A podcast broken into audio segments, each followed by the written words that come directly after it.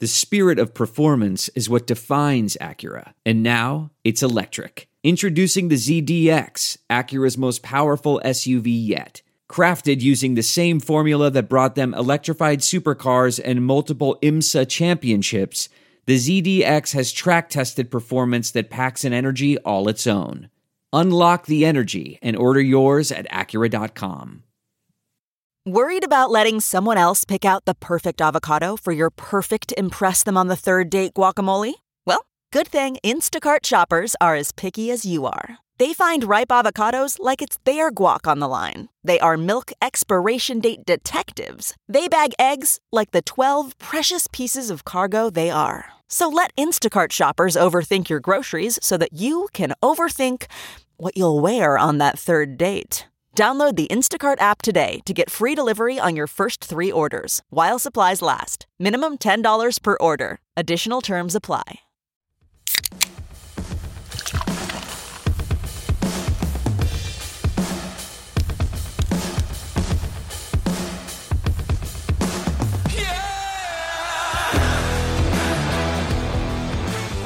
What is up, everybody? Welcome to another episode of the Bootleg Football Podcast. I'm your host, Brett Kollmann. We're my wonderful co host, EJ Snyder. Uh, got another two parter this week for you. First episode this week is going to be recapping the division round and everything that happened in those games and kind of, um, you know, talking about the adjustments they made therein, schematic stuff, X's and O's stuff, uh, some emotional and mental stuff, you know, talking about the, the intangible part of the game, because I think that played a factor in a couple of these as well. So we have a, a pretty deep dive on everything that happened this past weekend. And then part two coming, uh, I think, the day after this week. We're going to do a, a, special entirely dedicated to the conference championship previews using everything that we learned from these recaps, trying to translate it forward into the conference championship game. So uh, we have a lot to go over. I'm not going to belabor the point anymore. EJ, how you doing? I'm great. I'm looking forward to it. We had good football. Yes, we'll talk about Giants Eagles. Eh, it was sort of expected. The other three games I thought were very entertaining in their own right. We'll have a lot to say about those. And the two games we have coming are like you said, some of the best games of the year. If you, from about the midpoint of the season, said, so if it shook out with the strongest two teams on each side, who do you think it would be? This probably would have been about a 75 or 80% consensus. Maybe Bills getting into the AFC mix still in the middle of the year, but as the year wound on, this feels like we got four really solid teams at the end playing for all the marbles, this is the best. Definitely feels like uh, you know compared to some past years, we have we have uh, even matchups in the conference championship games this this year. So excited to get to that. But before we do, we have four divisional round games that we have to recap and kind of talk about how we got here, how things played out compared to how we expected, and what these games mean for the conference championships. We're going to start with Jags Chiefs. And you know, going into the Jags game, I actually thought that um, from an entire like top-down view, I did say the Chiefs were going to win, but I said the Jags were going to cover. Both of those things happened, but for entirely different reasons than I thought. Right? Um, like the Chiefs won, but for a different reason than I thought, and the Jags covered, but for a different reason than I thought. To me, if I'm going to be giving any sort of like MVP award out to Chiefs players, it's got to go to Chad Henne. The difference in the game, oddly enough, was Chad Henne, which nobody predicted going into this one. But when Mahomes went out uh, late in the first quarter and then he came back in, gutted it out, got to the quarter break, and then I think they got a field goal in that drive. Uh, defense forced a punt from Jacksonville right after that, and then in like mid to late second quarter, Henne comes in for his first drive because Mahomes is pissed. He's got to go to the locker room. He's got to get his ankle looked at, X-rays, all that kind of stuff. So they're they're at the two yard line, right? Chad Henne, when this game is teetering on a knife's edge, it's like 10-7 KC. It could go either way. Launches a 98 yard, 12 play drive to get a touchdown and make it a two possession game, 17 7, uh, which then you know, with with how long the drive took, it was like a six six six and a half minute drive, twelve plays. It kind of limited the number of possessions that Jacksonville then had for the remainder of the half. Jacksonville only had one good possession in the entire second quarter. Um, and so to me, that one drive was was kind of what won it for KC because their defense was playing well overall. I know that Jacksonville did have some some big missed chances. There was the drop by Kirk. There was the other drop by Ingram. Actually, Kirk had a couple pretty key drops in this one. Um, you know, there were some blown protections here and there that I was kind of like, what what are we doing here, folks? like this is week 19 or whatever it is. Like we shouldn't be blowing simple protections against fire zone, but they were. Um, you know, but overall the Chiefs defense played well, even though the Jags did have some missed opportunities. But that one drive that kind of bought the Chiefs time to stabilize and get Mahomes back, even though he was hobbled and he could barely move around, it gave them some breathing room and time to recover at halftime without either being even or being in a hole. You know, going up not big, but big enough at halftime to regroup was huge from a, a, a mental standpoint to me. Because it, it still gave them the confidence of, like, okay, Pat isn't out, out. He's coming back in. We have a lead. Play good defense, run the ball, don't turn it over. We're going to win. And they did that. They ran the ball well with Pacheco. They played mostly pretty good defense. Again, Jacksonville, you could blame some of their own mistakes on that. You know, uh, a really bad fumble from Agnew late, you know, the drops, everything like that. But overall, still good defense.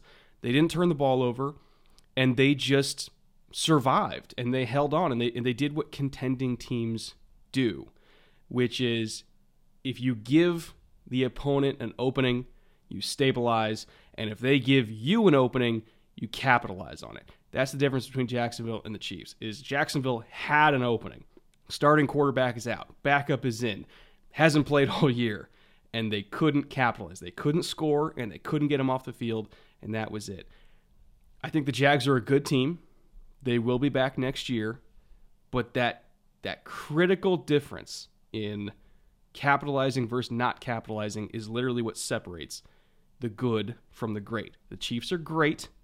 They survived. They'll have a tougher matchup this week. Um, but I think credit to them, and especially credit to Chad Henne for literally saving the day. It's a huge difference, and the one you bring up, I think that's probably most important, was holding together the Chiefs and the Chiefs' kingdom psyche. To have, when you have a hero, if we want to go to a classical reference, you have that one guy that can beat everybody. You have Achilles, right? and you see that guy go down, there's a moment where you go, oh crap, that's our chance. That guy represents our everything, our ability to win. And Chad Henne, of all people, comes in as the understudy to Achilles and says, ah, I got it. I'm going to play really solid football. And that's what he did. He didn't go above and beyond. There were no 50 yard bombs out of Chad Henne. His average depth of target was 3.7 yards, but it worked. and it looked like that, but he did it efficiently. He did it professionally. He did it the way he was supposed to. He did exactly what a backup quarterback is supposed to do, but he did it in a really, really big spot. And mentally, it was a huge spot for Kansas City. And it did let them take a breath, take a beat, realize, okay, we got this. We can score even with Henne. All right, everybody else keep playing. Yeah, yeah, guys, keep playing. Chad's able to do it. That was tremendously important. And the other play that the other point that you brought up that I think is in play here for both teams, and we're, it's going to be a theme for this show. We're going to talk about it multiple times throughout these games. Is that championship difference? And you highlighted it perfectly. Making the big play when it's drawn up in the big moment is the difference. The Jags, as you said in the preview show, had them again schematically. It's not that the plays weren't there. It's not that they didn't come open. Like Christian Kirk was open. The ball did hit him in the hands. He didn't catch it.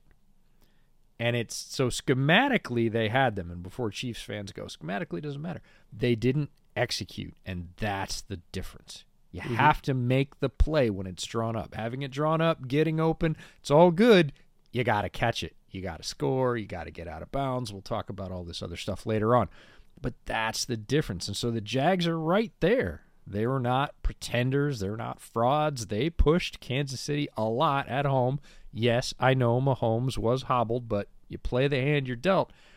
And they lost by a touchdown because they couldn't execute, not just on one play, not just on the shot play to Kirk, but on multiple plays. They had their chances.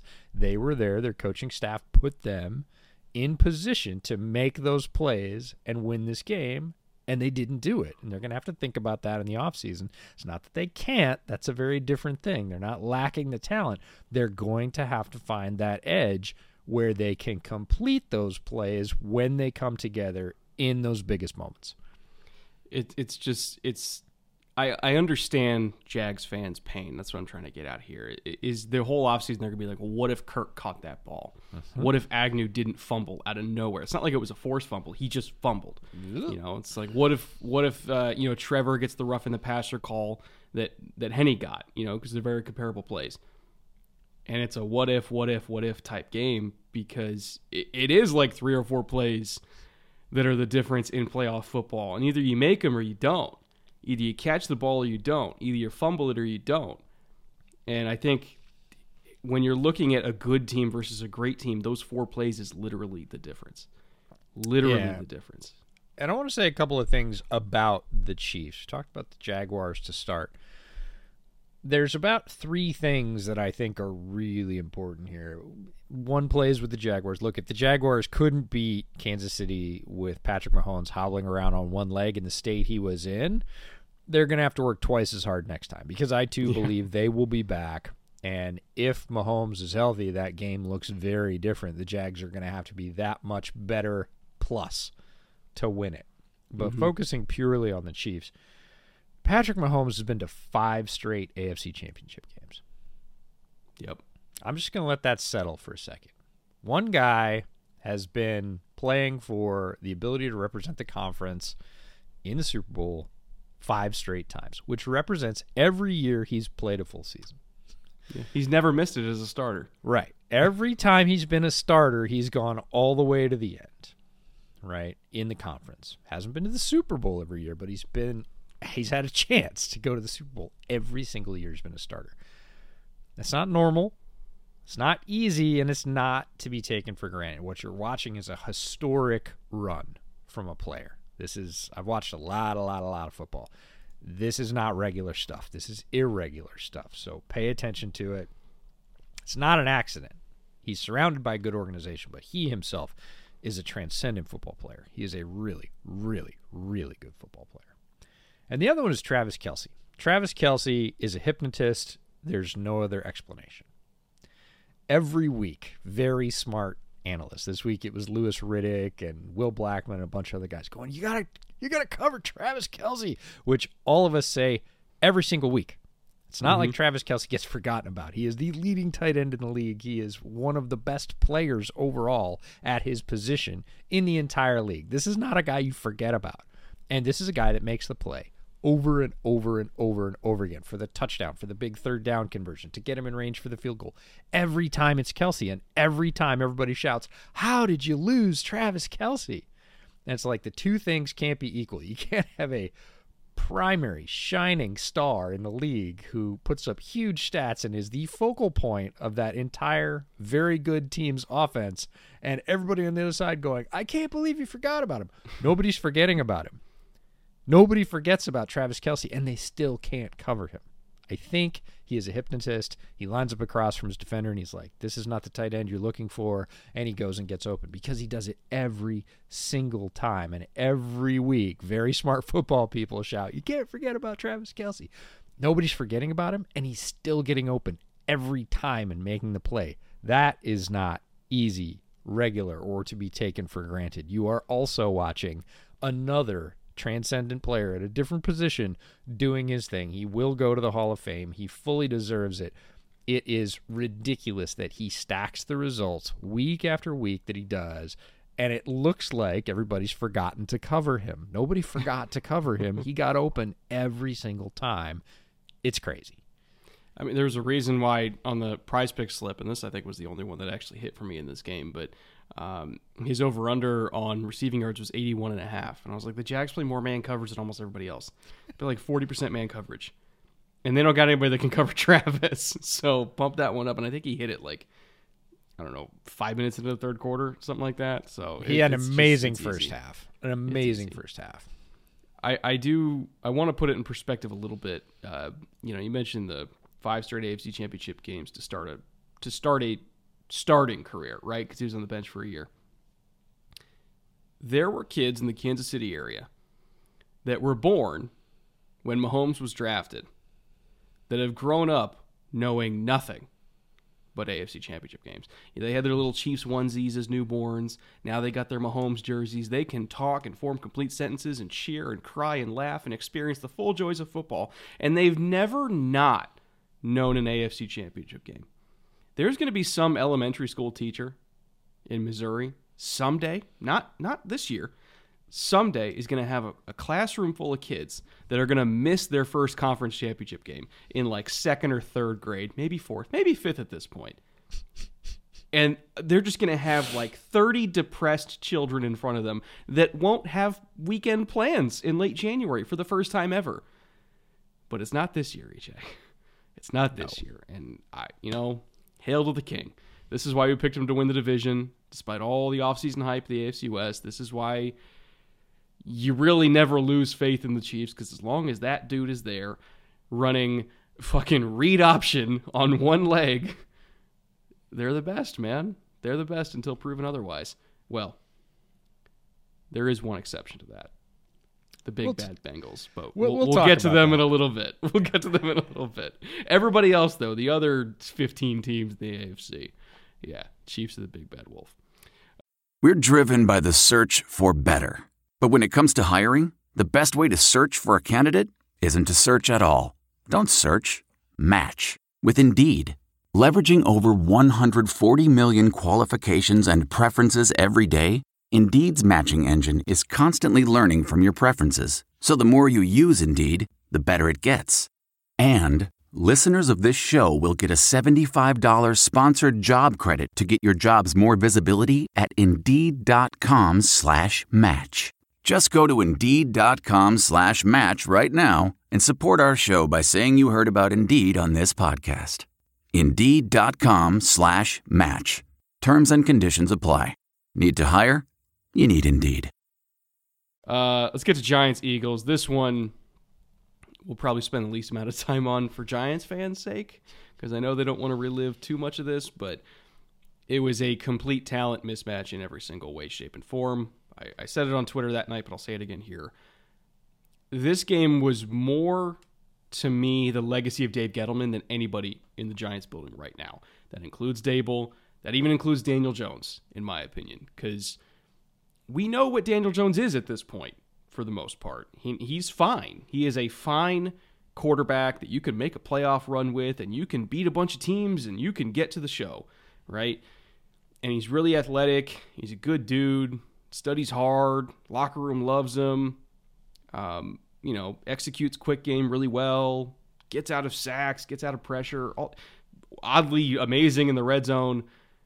But there are limitations, you know, there are limitations. And I think that he is not the quarterback that can elevate this roster to competing against an actual championship caliber roster. I think he's a top 16 quarterback but he's not a top five quarterback. You know, we saw Joe Burrow go to the Super Bowl with an absolute garbage offensive line. That's a top five quarterback.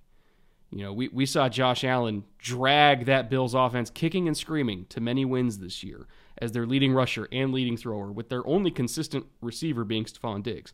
That's a top five quarterback. We saw Patrick Mahomes win a divisional round game on one leg. That's a top five quarterback. Daniel Jones is not that. He is fine but he is not that.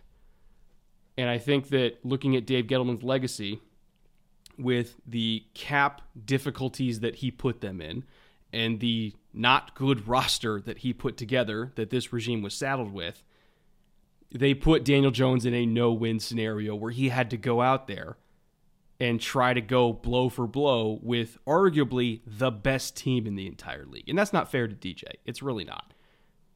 And I, am not trying to shit on the guy because he's fine. He's good. Like you can win with him. But you cannot march him out there to get absolutely blasted for four straight quarters by an absolute juggernaut and expect any other result. You know, like we knew what was going to happen here, and it happened. Giants had a great year.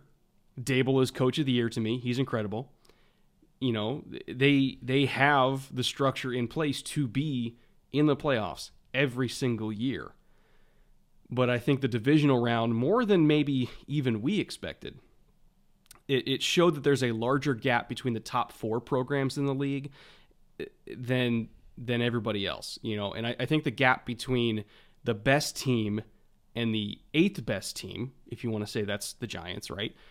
I think the gap between number one and number eight is far larger than between number eight and number 32.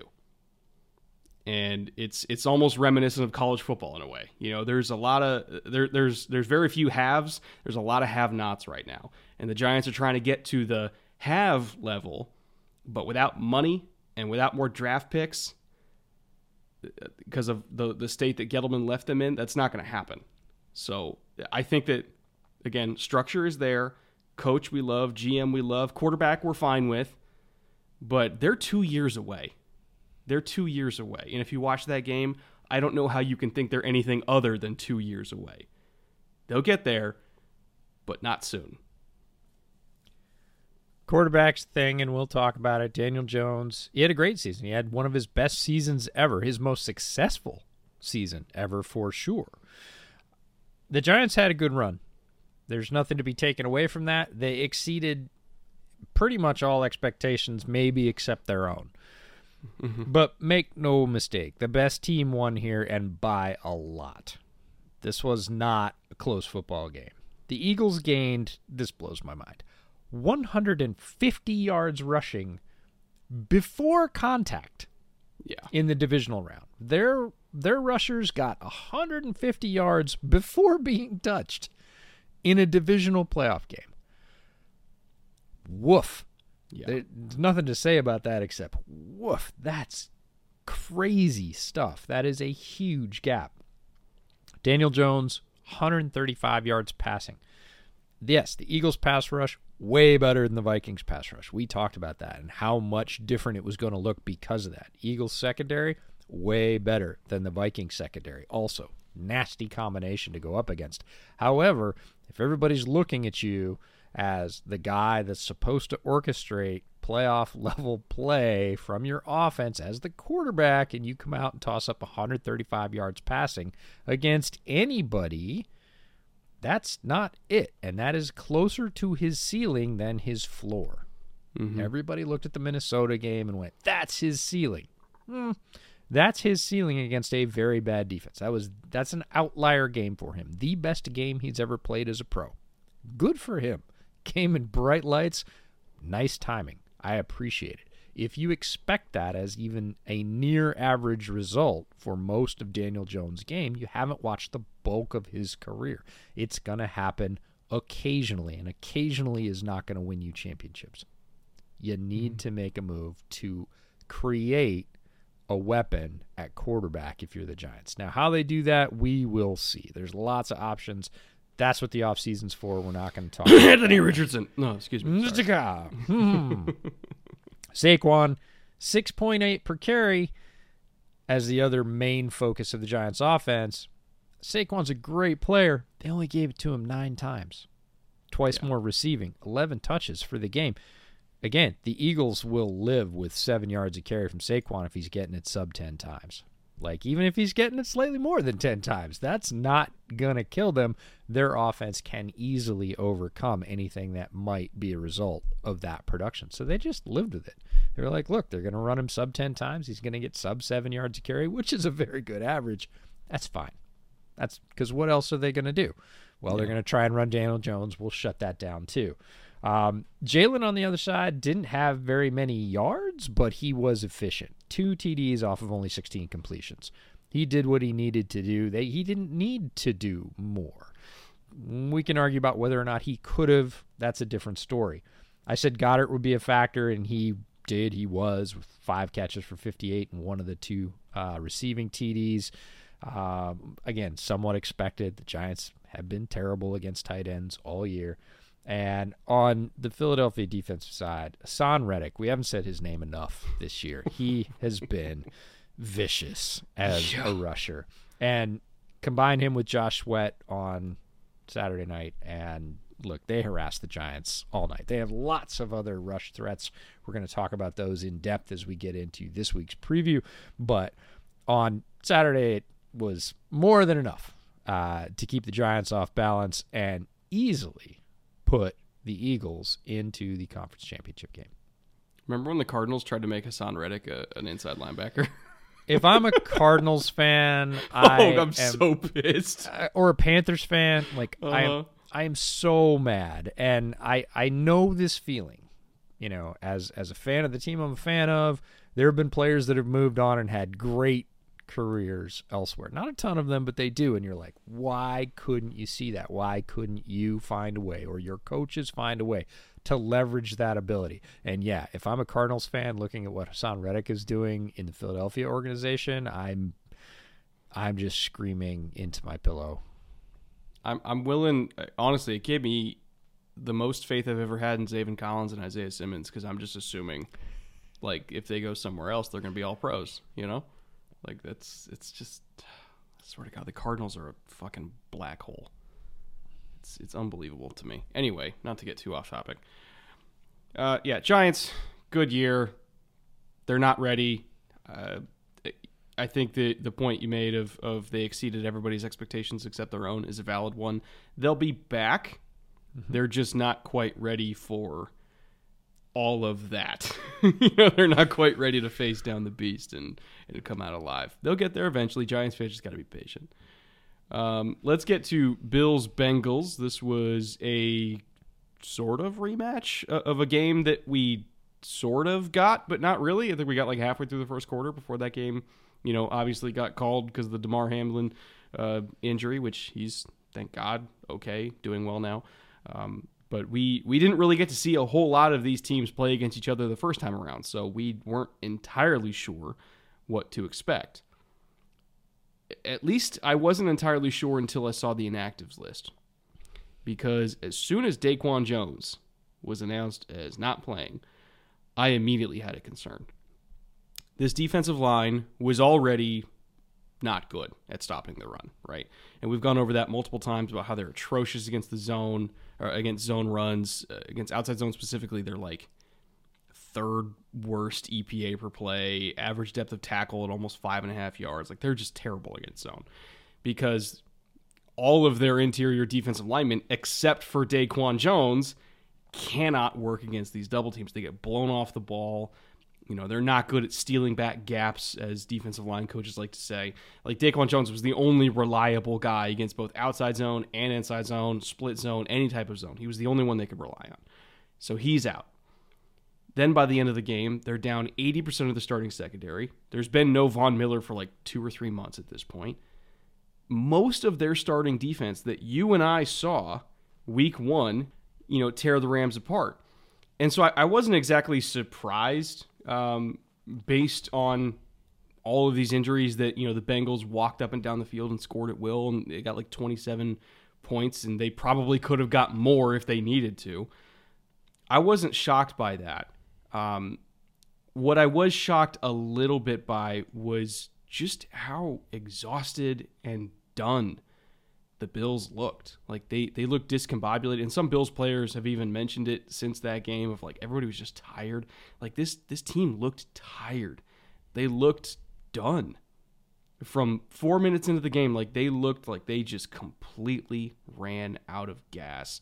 Again, uh, every other interior lineman was getting blown off the ball. So Mixon was getting six yards a pop. Samaje was getting whatever he wanted you know, Tremaine Edmunds and Milano did their best, but if your defensive line's getting moved three yards down the field, there's only so much you can do. The the entire organization just looked done. And the Bengals looked fresh, even with 40% of their own starting offensive line in and 60% of it out. They looked physical. They looked angry, resentful.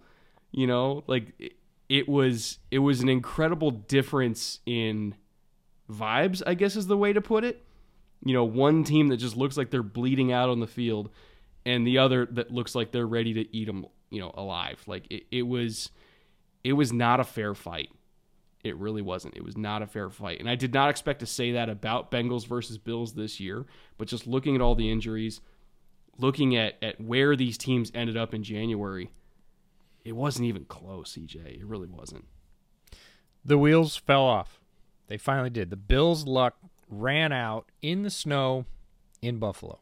And let's be completely honest. I put up some stuff about Leslie Frazier and his future in Buffalo, and I got a bunch of Bills fans pushing back and saying, well, he's not responsible for injuries, and all the defensive starters have been out all year. That's disingenuous. That's not true. Yes, Von Miller was a huge loss, but they started the year without Tre White. He's back. They've lost both starting safeties for amount of time, but they've both played. They've even played a little bit together. Linebacking core has been solid with Milano and Edmunds. Um, lots of the defensive linemen they drafted haven't missed time. Like those high draft picks and some of those high priced free agents still there. Um, DaQuan Jones has been there for almost every game except for this one. So saying that all of the Bills' defensive woes are due to injury to me rang a little bit hollow, especially when you're looking at the offensive line of the Bengals right across from them, missing 60% of their starters and for the most part not missing a beat, which we'll talk about in a second. But it's kind of poetic. We saw this train coming several times this season, and to the Bills' credit, they dodged it every time. We said, man, if they don't get it together, if they don't balance it out, if if Josh doesn't play smarter football, if if the defense can't buck up against the run, we said that over and over again. They still made the divisional round of the AFC playoffs, but their luck ran out, and it was because of Lou Anarumo's defense. I don't want to say the Bills just lost this because the Bills came out flat. That's mm-hmm. bullshit. Lou Anarumo has made everybody look extremely human that he's faced for the last two years. So, Bill's credit, they've dodged this bullet a bunch of times. They weren't going to dodge it against a very good team. And yes, on top of that, they looked tired. They looked flat. They looked like they didn't have any answers and they started to come apart. I would say don't underestimate several things. Injury, for sure, it factors in. It does with all teams, and there were some key ones. Trauma. This whole organization has been through a bunch, and yes, we got a good and lucky result. Damar Hamlin was actually in the stadium to witness the game. That's tremendous. That is the most important thing. Don't underestimate the cost to all of these players and their mental health and their psyche and their will to go out and do this. They're tired. They're mentally tired from all that, and they looked it. That's a thing, too. But before anybody gets heated about how I'm heaping on the Bills, again, Lou Anarumo has done this to everybody for the last two years for the top tier quarterbacks he's faced, and this is courtesy of our buddy Ben Solak. The average EPA per drop back is 0.03. That's equal to Mac Jones this year, for those of you that aren't familiar with EPA. He's made the top quarterbacks. We're talking about Mahomes, Allen, Herbert, Lamar, and 2021 Aaron Rodgers, not 2022 Aaron Rodgers. He's made them all look like Mac Jones this year. That's not an accident. His defense is excellent. The fact he's not getting head coaching nods is a little bit of smoke and mirrors too. I'm not sure what's whether, up with that. I'm not sure if he doesn't want it or if, some guys don't. Some guys just don't want the head job. Maybe lose that guy. I'm not sure. I don't know anything about him. But the fact that he's not being mentioned based on what he has created with what he has to work with is stunning, staggering, intriguing, whatever adjective you want to put on it. Um, he used Mike Hilton like a missile in this one, and it was crazy effective. And he brought him from weird depths, angles for sure, but he brought him from deep a couple times. Josh never saw him. He had four pressures on five rushes. Mm-hmm. That's a cornerback. That's a basically a deep nickel blitz. Um, he did it over and over again, and the Bills not only did they not have any answer, they didn't even look like they saw it. Well, right, right tackle on, on the last one, the last forced fumble that Josh got detonated on. right tackle fucked that one up, and Mitchell Schwartz was was talking about it uh, on Twitter, where like Josh slid the slid the protection that way because they had rushed him four times leading up to that. So Josh did a half slide, it's a three man slide against two down linemen and Hilton, expecting that if Hilton came, right tackle would pass off. I think it was a heavy five in front of him, pass that off to the guard, and then expand out and pick up Hilton. Uh, didn't do that. didn't he didn't do it uh, and the result was predictably bad for Yeah. the bills on the bengals side for offense joe burrow's not going to be stopped he will not be stopped he has a deep-seated belief that he is the best quarterback stepping onto the field in every game that he plays in now i would say most starting quarterbacks in the nfl probably feel that way they've been that for most of their life NFL might be, in fact, the first time that they are not uh, the best quarterback on the field they step onto. But it's tough to say that Joe Burrow's wrong. Looking at what he's done, I'm not saying he's the most talented. He is not the most talented quarterback in the NFL.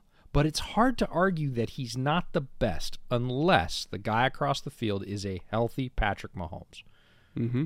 Other than that, looking at what Joe Burrow has accomplished in his run with the Bengals and what he's been given to do that, it's very difficult to argue with Burrow that he's the second best quarterback overall playing in the NFL right now. That is one of those things in the same way, in the same breath that we talk about Mahomes being on the field and saying, well, if Mahomes is on the field and he's healthy, the Chiefs have a chance. It's the same with Burrow and Cincinnati. There is no difference. I would say, you know, straight up, healthy Mahomes, healthy Burrow. I'll take Mahomes just because he can do a few more things.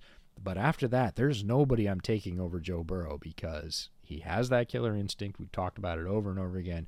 And they did. They came in with an edge. They came in pissed off. They came in angry that the league had assumed that Buffalo KC was going to be the thing and overlooked them, who'd made the Super Bowl last year. They felt disrespected. They were on edge, and it all showed. And they took it out all out on Buffalo. And as a result, they're going to get that rematch with the Chiefs. And man, we're going to talk about it, but Burrow's three and zero versus the Chiefs. Like I know. It's it's the one team that Yep. they just yeah, like. I I would take the Chiefs over the field, other than Cincinnati. You know they, they are. It's the it's the boogeyman, man. Um, and now on your note on on Burrow being the second best quarterback in the league to healthy Mahomes, the fact that you're giving the second best quarterback in the league every third down is third and one, third and two, third and four, because because Joe Mixon is like just walking his way to six yards carry, you're not going to win. You're not going to win. Like I don't know about you because I was watching that game on stream, and I know you were watching probably over at B Dubs. Mm-hmm. It felt over after the first quarter. Like it, it felt like there was nothing Buffalo could do. it felt faded to me. And I don't mean F A D E D, I mean F A T E D. It seemed like the string had run out because Buffalo wasn't able to flex. And we said, look, if Joe Bur- if Joe, sorry, if Josh Allen being a superhero runs out, right? The way they're playing, the amount they're leaning on Josh Allen, right? If that runs out, if he's not able to go out there and complete five, seven big time throws in a game, they, they're not going to be able to say, okay, okay, Devin Singletary, go win us the game, right? okay, okay. Uh, you know, Dawson Knox, go be Travis Kelce or Dallas Goedert or, or whoever else and win us the game. That's just not the way they've been operating all year. And so here we come to a game where conditions weren't great. I mean, Buffalo might have loved them, but look, if you're trying to orchestrate a high octane passing game, it weren't, was not the best conditions for that, uh, as Yeah. evidenced by both teams' passing numbers. And they didn't have another punch, and the Bengals had lots of other punches. And the end result looked like, yeah, probably from about halftime, unless something radically changes here, unless Joe Burrow gets wiped out on a blitz, this is probably going to end with the Bengals going on. And it looks like, you know, based on the play we've seen on the field, that's not a fluke.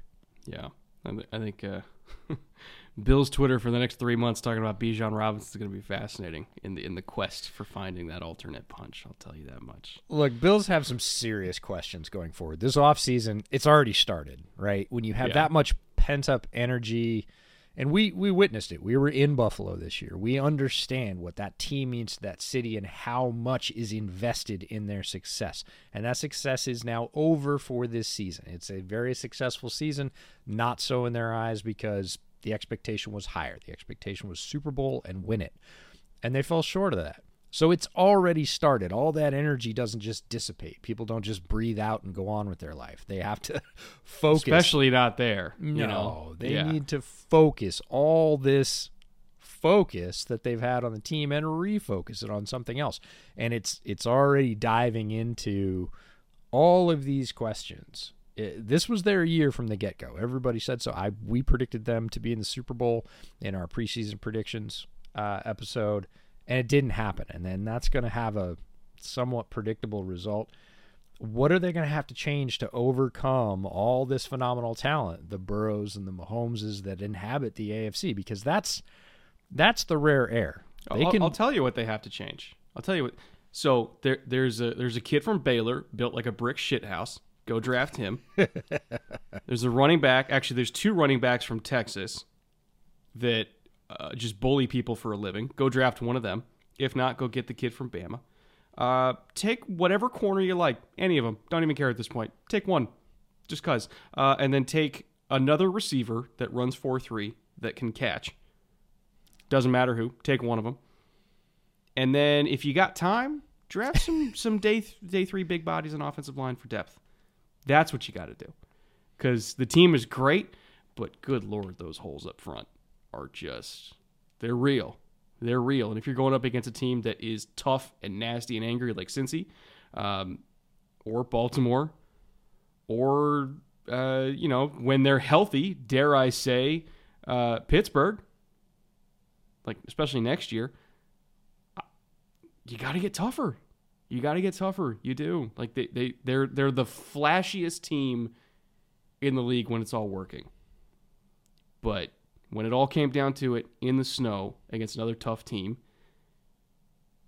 th- they were soft. Like I, I'm trying not to be mean here, but they were soft, and I think Bills fans would would agree with that. So, you know, if if that Baylor kid, I, I'm, his name is escaping me right now. Uh, you know, Siaki just- Ika. yeah, uh, Vita Vea wearing green is what I call him. Like, if he's there, sign me up. Because, good lord, if he was on the field for them, that actually might have made a big difference. You know, it really would have. There's going to be a lot of conversation all off season. We can guarantee that. We'll hear a lot of it. Um, we're friends with a lot of those folks. It it's going to be animated off season discussion about the changes the Bills need to make to again not only get back to this level, which is a very difficult thing to do in its own right, but to exceed to get to that Super Bowl and to win it because that is the expectation in that city 100%. What makes a life a good one? Is it the adventure you have? Or the friends you find along the way? Maybe it's pursuing your passion while striving to protect, defend, and save what you believe in every single day. So, what makes a life a good one? In the Coast Guard, we think it's all of the above and more, but you'll have to find out for yourself. Visit gocoastguard.com to learn more. All right, let's get to our last divisional recap before we get to the conference championship previews. Cowboys 49ers. Uh, this one was even more painful to watch, especially if you're a Cowboys fan. And for me, you know, the game was more on Dak Prescott, or rather, the loss was more on Dak Prescott than Mike McCarthy, if we're talking about percentages. But McCarthy came real close towards the end for, for trying to take the majority. The clock management, again, what third year in a row? Like how how many times? Even going back to Green Bay, how many times we're going to do this? Where there's just horrible clock management or game management at the end of the half or at the end of the game. You know, five minutes out when I was streaming, it was like four or five minutes left in the game, and I was like, "Call timeout, Mike. Call timeout." Because right now, when you're down, you're down by seven, I think it was. time is more important than timeouts. And he was saving all these timeouts on the off chance that they were going to stop the 49ers and then, you know, if they uh, if they then had a three and out, they were banking on using the timeouts to to you know when the 49ers were trying to bleed the clock back to stop that so they could get the ball back again. And to me, that's a really shitty way to approach it. I would rather use the timeouts early to keep like three and a half to four minutes on the clock. Because if you get the ball back at that point and then you go three and out, you at least then still have somewhere, ideally, if you're just passing the ball, around three minutes left, right? With no timeout, so you can get a quick, uh, you can get a quick stop, and then there's another play at like 225, 220, and then you got the two minute warning, and then you can get another stop on top of that. And so theoretically, you're getting the ball back with like 115 ish. Even if you still have no timeouts on the back end, right? You're still mathematically, if everything goes your way, you're getting the ball back with about 115 with no timeouts, not 50 seconds with no timeouts. So on aggregate, on aggregate, best case scenario, that would have at least saved them about 25 seconds if they went three and out. But to me, it feels like they were planning on not going three and out. And I get it. If you're an offensive coach, you plan to not go three and out, but you have to at least consider the possibility.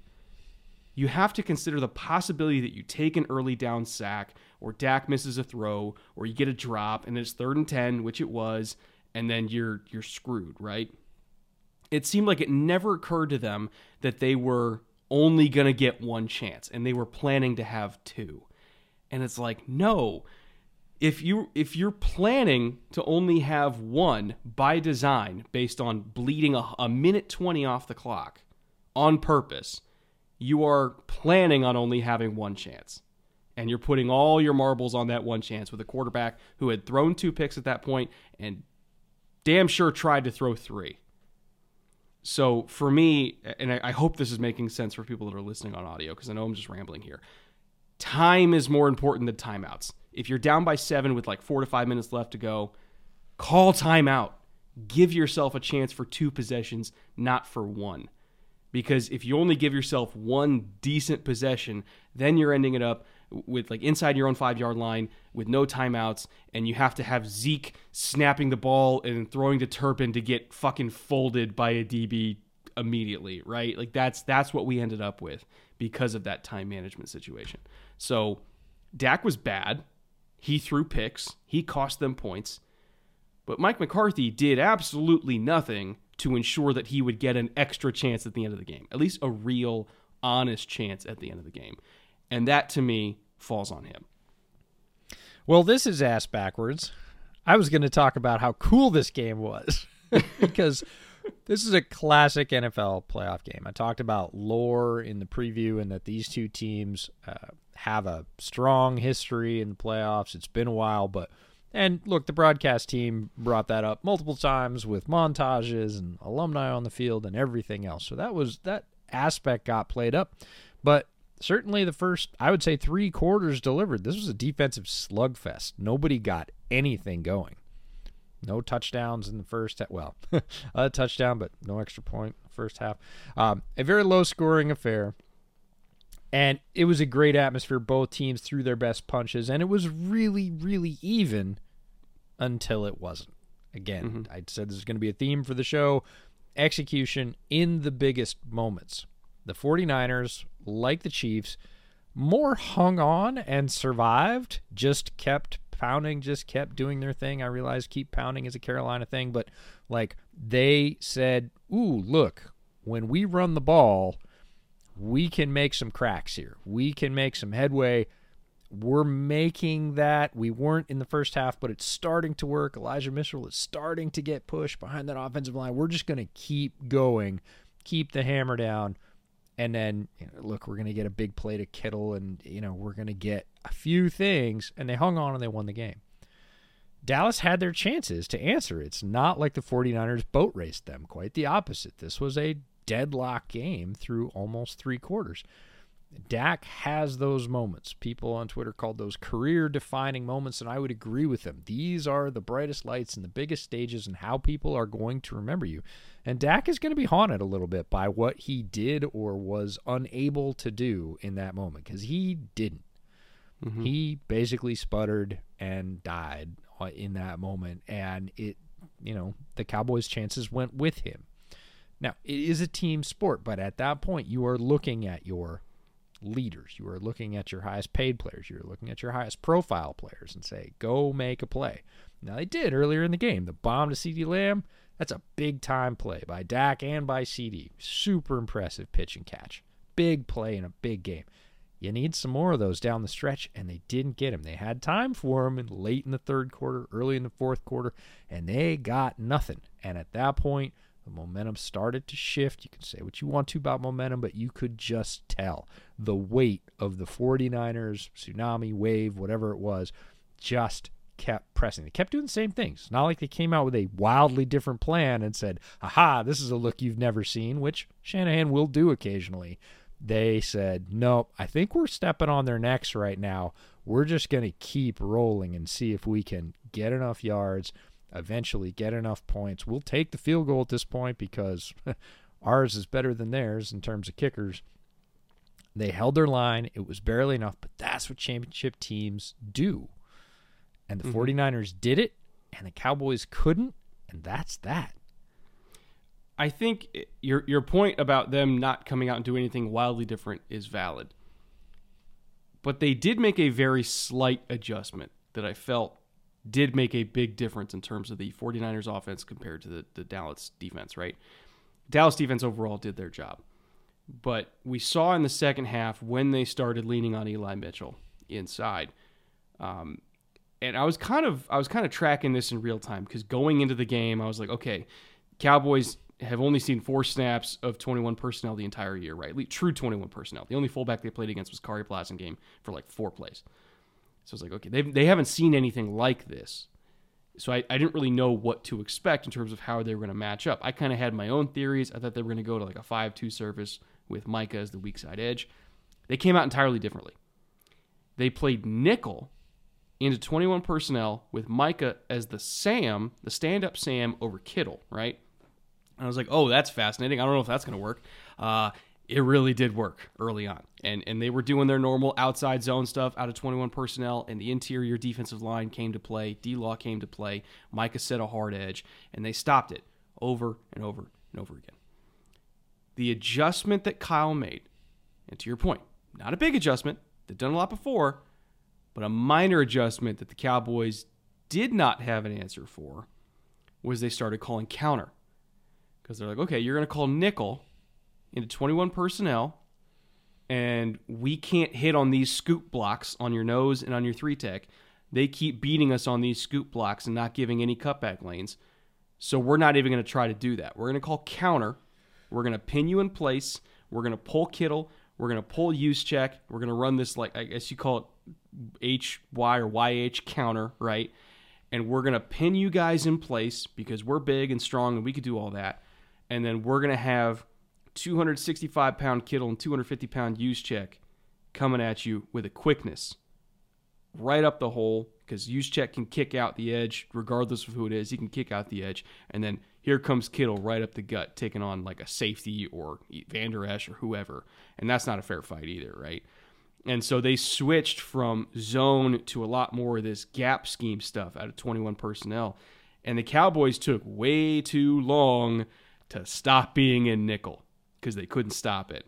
And they, they tried a couple different things. You know, they, they, they tried a different nickel package, which was like more like a, a 5 1, uh, where they brought in Anthony Barr and Micah to be the edges and three big bodies in the middle and Vander Esch in the back. And that still didn't work either. It took them too long to adjust. But by at that point, you know, Eli got his yards. Um, they got, uh, I think it was two more scoring drives off of that, right? And uh, and the Cowboys' offense was playing so bad. Well, really, the Cowboys' quarterback was playing so bad that that suddenly became an insurmountable hole. So it, it was a great little micro adjustment by Kyle to start calling runs that they don't normally call. It's like a six percent rate for them calling counter leading into this game, so they don't call it that often. But as soon as they saw that nickel, they're like, we got to lean into it. And they did it, and it worked. So credit to Kyle for that. Um, you know, I, I just think my main point is beyond that little game within the game, playoff football often comes down to who's the best quarterback and who's the best coach. And in this game, believe it or not, Brock Purdy was the better quarterback, and Kyle Shanahan by far was the better coach. And this is the result we get. And as a result, we get I I do truly think the two best teams in the NFC playing in the championship game. Now, Cowboys fans will howl and say they don't believe that. The results bear that out over the year, and I do think that's the case in this game. Was it close? Yeah. This game was really close for 3 quarters. This game was within a field goal for 3 quarters. Mm-hmm. That is as close as you're going to get. That is two or three plays either way for either team makes the difference until the 49ers sort of wait just push the Cowboys down and that was the end of it. They ended up winning this one.